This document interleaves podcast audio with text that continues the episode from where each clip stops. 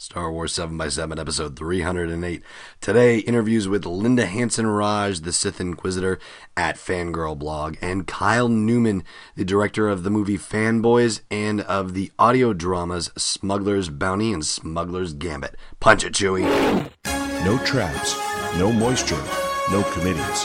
Just rebel-rousing fun for everyday Jedis. It's the Star Wars 7x7 podcast with your host, Alan Voivod. Destiny Unleashed. Hey, rebel-rouser. Welcome to Star Wars 7x7. I'm your host, Alan Voivod. And yeah, this is my voice today. It's baseball season for me, and having to call across the baseball field for 2 hours to a bunch of 7- and 8-year-olds has done a number on my voice. 10 months of podcasting as of yesterday with episode 307. That was the 10-month anniversary, and nothing like this had happened, but yeah, one night on the baseball diamond, and this is what I've been reduced to. So thankfully we have a couple of lovely little interviews to share with you. And these are a continuation, of course, of the series of interviews that we had done at Star Wars Celebration last month. So Linda Hansen Raj we will kick off with. She was on the panel From a Certain Point of View, representing a diversity of opinions in Star Wars. And she is part of the Fangirlblog.com site where, as I mentioned at the top, she is the Sith Inquisitor, which means she's been able to meet and interview a lot of really neat Star Wars related people. And as a mom, her perspective is not only as a fan, but it's also as a parent and looking at especially how media affects young women. So she was actually the first person that I put the why Star Wars question to, and this is her response. Because Star Wars is the best. I think because it's really the archetypal imagery of Star Wars that appeals much more universally and than other, fandoms out there. And I think it's that deep-rooted connection that people have to those archetypes that draw all of us fans together. When did you encounter Star Wars? I mean, what particularly jumped out for you? Do you remember? Well, I saw Star Wars as a kid, and I somehow managed to even convince all the other boys in our neighborhood that I got to be Han Solo and fly around in the Millennium Falcon. Nice. And my brother's name is Lou, so he was always stuck being Luke. And there were a couple of Vaders. They got to have all that, but I got to be Han. So that's awesome. Yeah, that's how it started for me. Fantastic. Yeah. All right, so there's Linda for you. And we'll have links to her Twitter account and to her contributions on fangirlblog.com for you to check out at the blog post for this show's episode at sw7x7.com. And now we're going to jump over to the interview with Kyle Newman. So Kyle is probably best known to the Star Wars universe for Fanboys, which is the story of friends who managed to help their terminally ill friend break into Skywalker Ranch in the late 1990s in order to see the finished cut of Phantom Menace before it arrives in theaters and before their terminally ill friend passes on, if you will.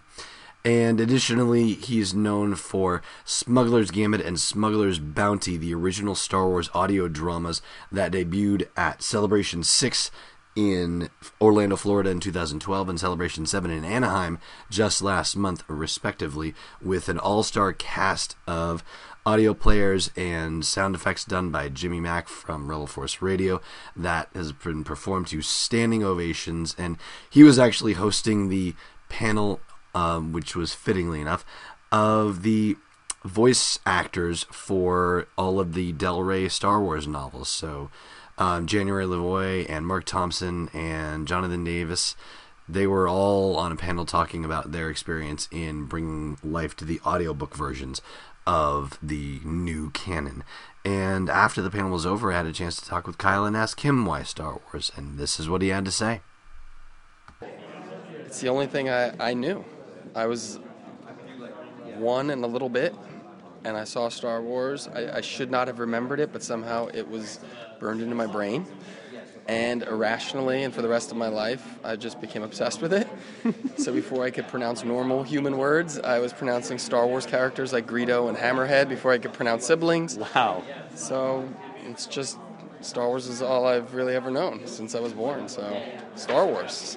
Was this, did you see it in the theater or on video? I saw it, strangely, at a drive-in movie theater in New Jersey with all my cousins and brothers and sisters. And I remember more the energy that we saw something that everyone was, like, electric about, as opposed to story or plot or any details. I was too little to remember that. I just remember, like, everybody was, like, happy after seeing it.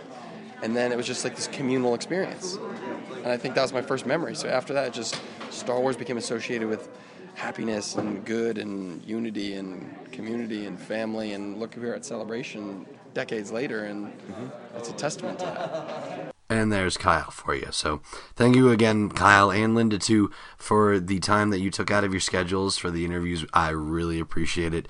And we will have links for Kyle's stuff, his Twitter account, and information about Fanboys and the audio dramas at the blog post for this show's episode. We had a link for the audio of Smuggler's Gambit yesterday with David Collins' interview, but we will post that on this blog post episode as well.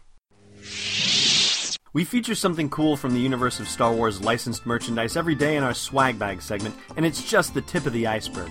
If you wanted to see how deep the Sarlacc Pit goes, then you've got to check out Entertainment Earth. They have more than 1,200 Star Wars-related items, everything from your typical toys to home decor, prop replicas, artwork, and endlessly more. Go to sw7x7.com/EE to see it all. All right, let's handle that trivia with whatever I've got left of this voice. Your feeble skills are no match for the power of the dark side. Last time we asked you who said, "Being held by you isn't quite enough to get me excited," and that was Princess Leia. Today's question, who was Luke arguing with when he warned, "Soon I'll be dead, and you with me"? Thanks for flying with me for another episode of Star Wars 7x7. And hey, no Bothan spies died to bring it to you, so please leave me a great rating or review on your favorite podcasting app.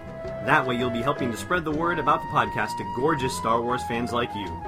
Meanwhile, show notes, swag, the breaking news Twitter feed, and more are waiting for you at sw7x7.com. This doesn't feel like rock. It's Destiny Unleashed. This podcast is not endorsed or sponsored yet by Lucasfilm Limited, Disney, or 20th Century Fox, and is intended for entertainment and information purposes only. Star Wars, the Star Wars logo, and all names and pictures of Star Wars characters, vehicles, and any other Star Wars-related items are registered trademarks and/or copyrights of Lucasfilm Limited or their respective trademark and copyright holders. May the Force be with them. All original content is copyright 2014 by Star Wars 7x7. We hope you love it!